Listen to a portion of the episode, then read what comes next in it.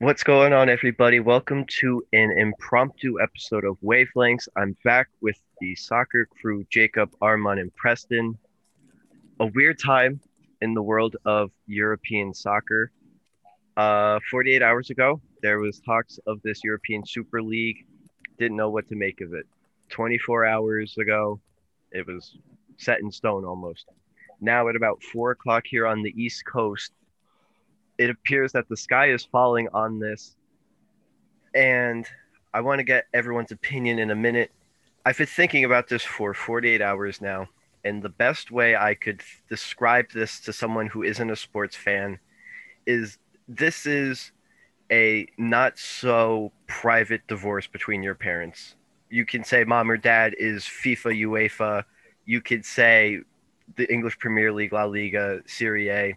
They're all mom or dad obviously haven't been happy with each other for quite some time. And then one of them goes out and they say, you know what, we're done. We'll split the kids 50 50. I'm going to go get this really cool new place and then I'm going to give you a bunch of money and then maybe you'll succeed, but I doubt it. So this puts a lot of teams, a lot of fans of teams in a weird situation and Preston, I'm just going to give you the floor and let you run with this. Um, yeah, I mean, I think it's a despicable act by the owners. It's a pure act of greed. Uh, Florentino Perez is just spewing bullshit into the mouths of the media, saying this is to save football. It's clearly not to save football. The only motivation behind it is money. It's been stated already. Yes, UEFA is very corrupt. No, the system we currently have is nowhere near perfect but it sure as hell is not as bad as this Super League. I mean, again, the only advantage of it from an objective perspective, which I don't even see as an advantage, is that it is the money. Like the amount of cash these clubs will be making by playing each other every week. Yes, it's more profitable, but it totally ruins the football system. It totally screws all the other clubs financially, and it isn't popular by the fans, nor the players, nor the managers. So it's a completely undemocratic. It's a aristocratic move by these wealthy owners and presidents who want what's best for their club and not for the good of football. And I don't understand how anybody could support this or if you have a if you have a bone of empathy in your body, I don't understand how you would support this move and I'm very happy to see it falling through. Yeah, I mean, I completely agree. It, I really think that it is completely motivated by greed. And I'm just surprised at how quickly it all went to the ground. Like, I mean, we know fans' voices have power. We hear it like, oh, if a fans if the fans stop supporting this, change could come. But it's rare that you see it in practice on the scale that we've seen it today. I, I, don't I don't want to cut you I don't want to cut you off. No, you can go. But right now, what percentage does this still have to go through? Then we'll go back to Armand's thoughts. One, one percent. After seeing Chelsea, after seeing Chelsea drop out and the domino effect that led to one percent. Yeah, one percent, point one percent, really, really tiny. Yeah. Marginal. Un- until I see rest of the top six drop out, I'd have to say it's still like ten percent. I can still see it happening just because of the money, but I think it's highly unlikely. I think what's more likely is these owners sell their clubs. Um, yeah, like so multiple. The the rumor we'll, get, is we'll so, get into that later. Yeah. Yeah, all right, well, we'll get into that later. But I agree with what you guys were saying. Perez talking about how he's trying to say football is garbage. His club, Real Madrid, is nine hundred million dollars in debt. Barcelona, I think, is a billion dollars in debt compared to what we heard in this past offseason. They dropped out of the Super League, which says something about how they care for the fans. I think it's a disgrace to football to even consider this. It takes out, I mean, what's the point of playing in the league then, right? We're never going to see, like, if the Super League happened, we never see the Ajax runs, the Porto run this year. We'll never see less the scenes like when Leicester City got promoted, wins the Prem the next year. We're never going to have these type of moments. And the Super League just ruins the whole point of league play because you're not playing for anything. You win, you win the Prem or you finish top four, you're not going to, you're not guaranteed a Champions League place anymore or you're not even going to get promoted to the Super League. So there's like it just ruins the whole hierarchy and pyramid of football, like most of the fans were saying.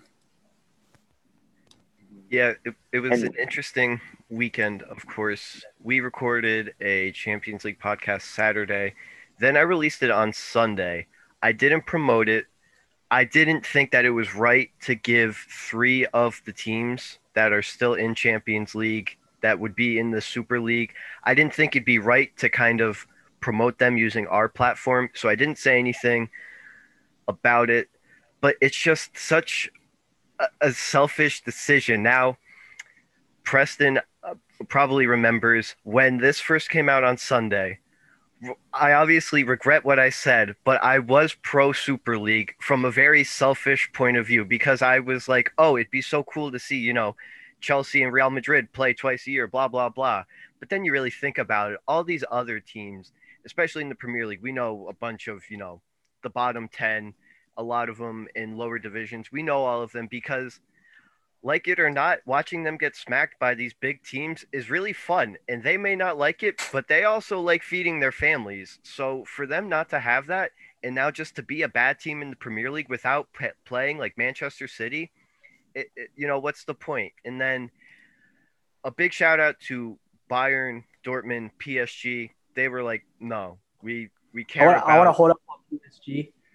The reason that they didn't join the Super League Yeah. is they have ties to Qatar, and if Mhm. they joined the Super League, then the um the World Cup would have been in jeopardy because of Yeah, um, I mean PSG Qatar. is effectively ran by the Qatar government, which is in one of the most authoritarian governments in the world. So I'm very hesitant to give any uh, credit to PSG off the pitch, but yeah, I, I don't think they're. If it weren't for the World Cup in Qatar, they 100% would have been in this. I'm not gonna lie. I did not know that Qatar essentially ran PSG. That's that's information to me. Yeah, and the. United Arab Emirates essentially runs Man City as well. It's uh, Sheikh Mansour. He's a bit like involved in the government there, and the failed Newcastle takeover was also by I don't know if you know Prince MSG or what I. Sorry, it's like it's some name like that.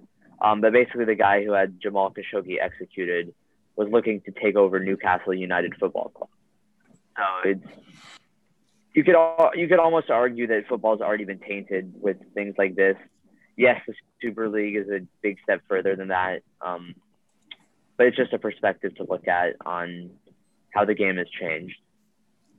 I'm I'm glad you brought up the Qatar thing because isn't it interesting that after that whole debacle in FIFA, the obvious uh, pay to play, if you will, and now we almost all as soccer fans feel bad for FIFA because their hands were totally tied in this situation. I feel like they were just completely blindsided by this decision that seemingly was made overnight, and then the only thing they could do was be like, if you play in this, you can't play in the World Cup.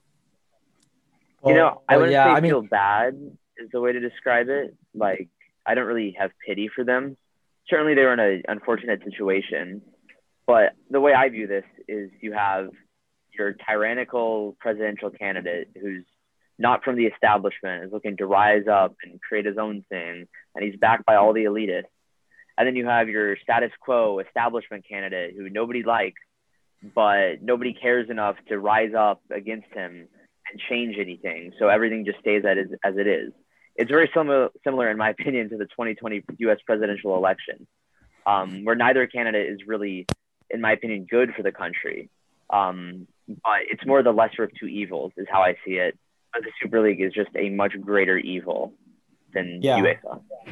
I agree. I mean, I don't there I don't think there's many people who have dissented from this belief, but everyone chanting like this is the death of European football. They're not very far off. This would kill this would kill any club that doesn't make it in. Um, like everyone was saying, like we were saying earlier, it would taint the reputation of literally every league from which one of these teams hails. Yeah, I mean, you can't really feel bad for FIFA UEFA. They're not acting out of the interest of their fans. They're acting because they're going to lose a bunch of money if the Super League happens. So I don't really feel bad for FIFA at all. I like Preston says the lesser of two evils, so I do side with FIFA in this instance. Mhm. Yeah, and I guess in a way, congratulations to Wolverhampton for winning the 2018 Premier League now by default. Yeah. So we talked about the potential ramifications of the Champions League. Obviously, I said before three of the four teams would be in the Super League, and then they were like, "We'll just take you out." we'll take your teams that you beat last round, we'll put them in. This, I'm sure we will disagree on. I think that that would be the wrong decision. Yes, you're obviously not pro Super League, but the team still earned to be in this year's Champions League. Next year, do whatever you want. But if you're City, Chelsea, and Madrid, you still earned to be in the 2021 semifinals of the Champions League. So I think if you were to take them out of this year's, I don't think that's right. But I'm curious to see how you guys feel about that. Yeah, so I would agree with you. Um, I think that next year, I don't care who wins it. I don't care what place they are in their respective leagues. They don't get a spot. But this year, they did nothing to. They did nothing wrong so far this year. They, like you said, they earned their way there. They beat the teams they played. I would keep them in just because they got there legit. They earned their spot. But next year, yes, completely. I I I know you said do what you want. I would personally want them to just completely remove any team. Doesn't matter who the victor is. Doesn't matter if they're top four. They just don't get a spot. Uh, it's a tough situation, but if you're looking at it from UEFA's perspective, then you'd, ha- I mean, you'd have to take a stand against the Super League and remove them. Like, that's because the talks of the Super League have been. It was first mentioned, I believe, in 2009, but it didn't really get going. I believe until 2018, 2019 is when it got mentioned again, and it started to pick up steam. From a UEFA perspective, right? Like, it's you have to remove it, put a stand. Like, if any club you know tries to break off and do their own thing, that's going to ruin the pyramid of football. You got to punish them. But from like a morality standpoint, I agree with Stefan and Jacob that they worked hard to get there and they deserve their spot at least for this year. Yeah, I think there's no doubt that these teams need to be punished. Um, I don't think that removing them from the Champions League is the right way to go. Um, I think if you are going to go that route, then maybe give them a deadline by which they need to indicate their um, withdrawal from the Super League. Um, if you are intending on banning them, but I think reports have said that they're going to continue with it. I think that's the right move. But there's no doubt that these teams need to be punished, um, whether that be stripping the ownership for some of these clubs or um, banning them from the Champions League or some other domestic punishment. But it's there needs to be consequences. So there's already reports that Ed Woodward, chairman of United, stepped down. So I think the Glazers might be next in line to sell. But yeah, yeah, but I agree with you. Like the punishment should be put on the owners and not the players and coaches. Yeah. Well, one inter- one interesting angle with that I'd like to bring up um, is the potential sale of the clubs. I don't know if you guys know about in Germany, they have this 50 plus one rule, is what it's called, where 50 points something percent, basically a, a majority a stake of the club must be owned by public members, like people. So you can't just amass um, a bunch of wealth for a club, just invest like money to the club and pump it up. You got to have the support of the people behind you, um, which is why what RB Leipzig did was so controversial. So people are saying that in English football they need this rule um, where the the football clubs must be owned 50 plus one percent by uh, the people. Um, so I was just, what are your guys' thoughts on that and the potential forced sale of these clubs by guys like Dan Kroenke, who owns the Rams, or John Henry, who also owns the Red Sox? I mean, as an Arsenal fan, I hate Kroenke with the passion. He doesn't care about uh, soccer at all. I, I think they do need to implicate the 50 plus one rule because a lot of these owners just look at football as a money grab. I think Man United, Manchester United, and Arsenal are two clear examples of that. Owners don't put enough money into the clubs to fund transfers. I mean, Arsenal's still paying for Nicolas Pepe. They they the fee was seventy two million dollars, and they're st- they're paying installments of like fourteen to twenty mil a year because Kroenke puts all his money into the Rams and his other investments. So I believe if you do a fifty plus one, I think it's going to be it helps all the clubs be better off and does what's in the fans' interest, which I think will also increase viewership and fandom for the club as well. Yeah, I completely agree. I think it's not only that, but I think it's just smart to have the public, the ones who actually truly care for this club the most because they're devoted fans. They come in week in, week out, day in, day out to root for them. I think it makes sense for them to have the majority stake and be able to make these decisions that they feel is in the best health of the club that they're supporting. because they're not going to be looking at, like like Armand just said, they're not going to be looking at it from a how best can we profit. They're going to be looking at it from how can we actually build this team, develop this team, make them contenders in this sport that we love so much. Yeah, I'm right there with you guys. I think it's it's in just after seeing the power these owners wield, I think it's a necessary change. Um, because what you see with these clubs is they elect the board, the people themselves elect the board or the president to run the club. And so, like, like for example, if Chelsea, oh, if they want to keep Abramovich in power, they'd have the choice to do that. Um, I think if I was a Chelsea fan, I would, just because of how successful he's been. Um, but if you're, say, like a Tottenham fan, you don't like Daniel Levy, you have the choice as a member of the club to say you don't want him running the club now. And I think it gives power back to the people, which is very necessary after seeing what went on this weekend. So I'm not sure if it's a perfect comparison, but the Green Bay Packers are a publicly owned team and have been for a very long time. So they're run similarly to these German clubs.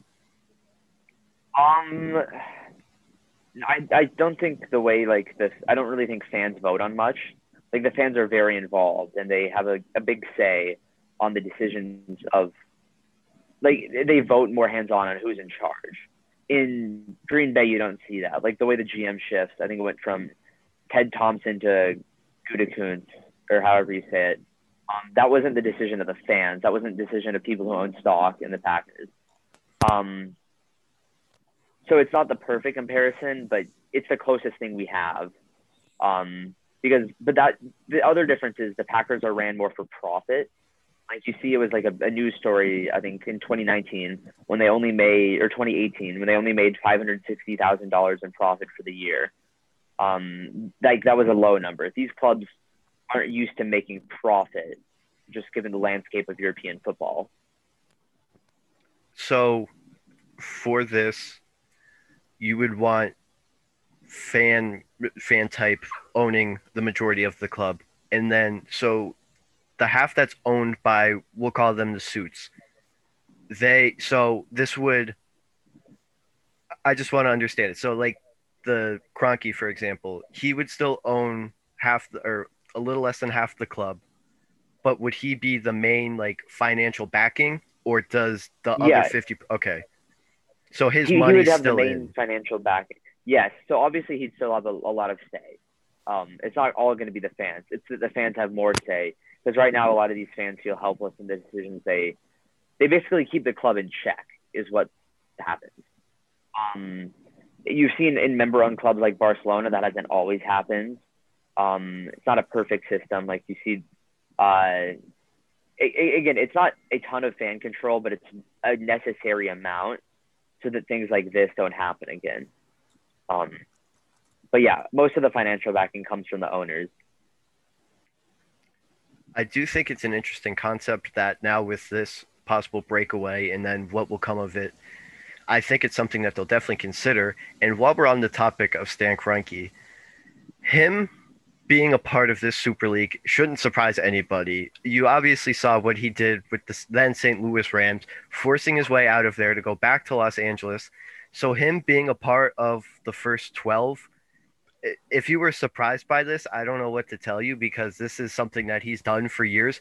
And he bought the land to build the Rams' new LA stadium before he even was allowed to move the team. So, him doing something and being excessively proactive isn't really a surprise to, I would think, many. It did not surprise me at all that he wanted to be a part of this bigger, better.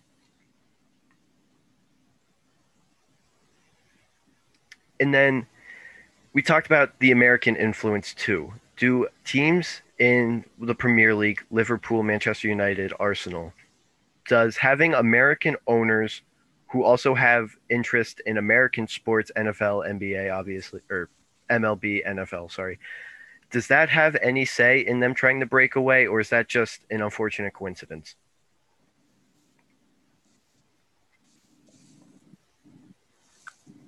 I think it might more be an unfortunate coincidence. I don't think necessarily that them being American owners um, is a fueling factor in their breaking away. I really think the main fueling factor is just the money to be had. Um, I don't really think um, it's solely like American owners. I, I think partially it's like since they're not in the countries, American owners have less of a care about like the importance of football to like Britain, for example, um, with like Premier League. So I think that's probably one of the fueling factors. But if anyone wants like, yeah, I'd agree with Jacob as well. No, I agree with you. I'd agree with you. I think it's an unfortunate coincidence because all the other nine teams don't have American owners and they still joined.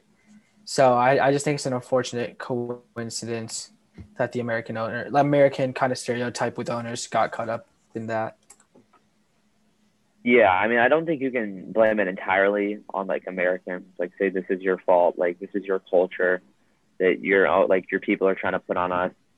Um, I mean, look at Perez was the big ringleader behind this. I think certainly the idea it's more like the the global capitalist like mentality, which I think America embodies um, in our culture here. So I think that's a lot a big reason why the blame has been shifted towards like these American owners. But I don't think you can just say, oh, they're American. That's the reason why this whole shit show is going on. Yeah, it's. I think it's unfortunate, but like I said, with Kroenke especially, him wanting to be a part of this shouldn't have surprised anybody. So then, now we're talking about money in America. Weirdly enough, today a development came out and Jeff Bezos was sort of involved. I don't know if you guys saw this tweet, but Amazon Prime Sports put out this video and said that while we disagree with this, blah, blah, blah, we'll still c- carry the Premier League in Europe and Serie A in Italy. I just thought it was very interesting that obviously TV rates was a big talking point with this league because who wouldn't want this huge permanent Champions League on their network? I thought that it was really weird that Amazon would put out this statement before TV rights were even discussed, before this league was even confirmed. So was this a weird wrinkle in this development for anybody else? I mean, I find it a bit odd. I think maybe Bezos has some information we don't have yet, maybe. But obviously, with like Chelsea, Barcelona, Atletico, and City leaving, I I think I don't know. I don't think it holds much substance. I mean, look, it's no secret that the rich run the world. Um, like Bezos is not exactly the most scrupulous person out there. Um, so again, far, I don't think that there's much to like look into it, given that I don't think the Super League will go like go through. Um, but again, Amazon is no less greedier than the Super League. Bezos is no less greedier himself.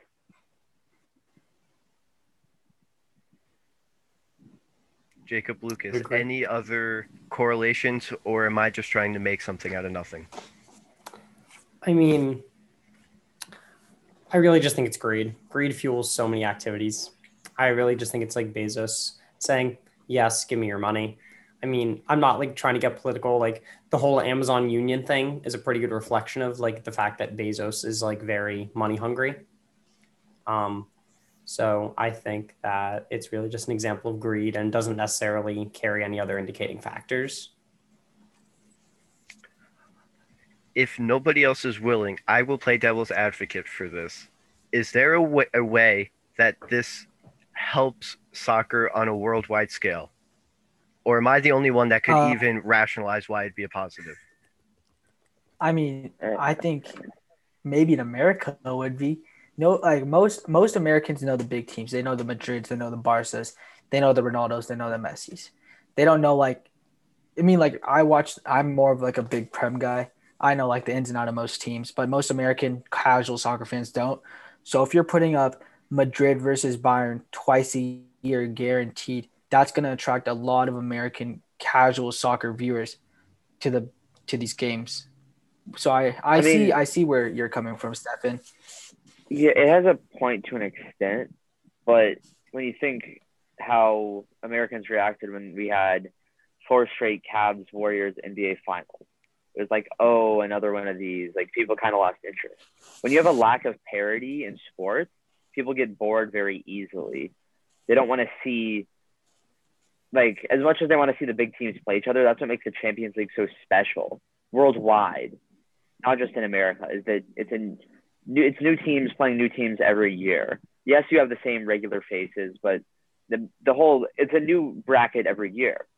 Um, so when you have this, it just takes this the specialness away from these big matchups. Um, so I think it can even hurt the game in the long run because when when the top top talent can't attract the viewership anymore because it's become old, um, then at that point there's nothing else to turn to.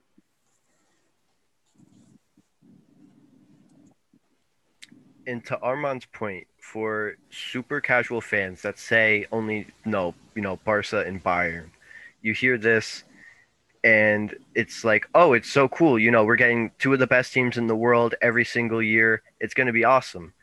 And then you explain to them that this tournament exists. It's called the UEFA Champions League, and this goes on every year. And now there's going to be more teams in it and more coverage and teams that you didn't know. So it already existed. The fact that it would pull away from their own league and then kind of hurt them so they can gain a quick payday I think is just a perfect example why people would want this, but then you really think of it and you you crunch the numbers and it's just it's just does more foul than help. So I think that yeah. even if you wanted to rationalize it and make it seem cool, you really can't because in the end you're going to hurt way more people than viewership could ever gain you. Yeah, I mean, I agree. Only, yeah. Yeah, I, I, I could only see like soccer is already the biggest sport in the world. So there's not really an incentive to grow it by adding the Super League. Like the only way I could see it growing is in like hyper capitalist countries like China and the USA, where they're so focused around the economy and making money. Um, so it, I, I, I could only see it growing in certain areas of the world, uh, but as a whole, it, it would be terrible for the growth of the game.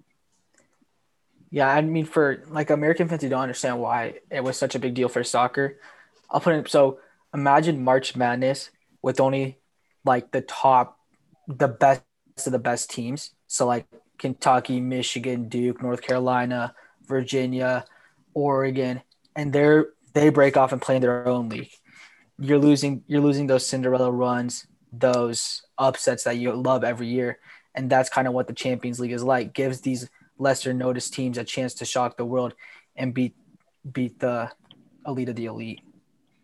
Yeah, and Armand, I don't even know if you meant to do it, but to your point, they already have that. They have the Champions Classic in the beginning of every college basketball season. It's Kansas, Michigan State, Duke, and Kentucky. And they play each other, and then they crown a Champions Classic. And then you know what? They might play each other again in March Madness for the real title. So, yeah, just losing that in not having a Champions League. But and then the other thing, I don't think people understand that in European soccer there isn't playoffs. Like Champions League is the closest that you really get to a playoff format, and then Real Madrid can beat Bayern twice, but then there's no like revenge in the playoffs. There's no final series. Just once they're done with their two games and they play all the other teams, that's it, and then the season's over.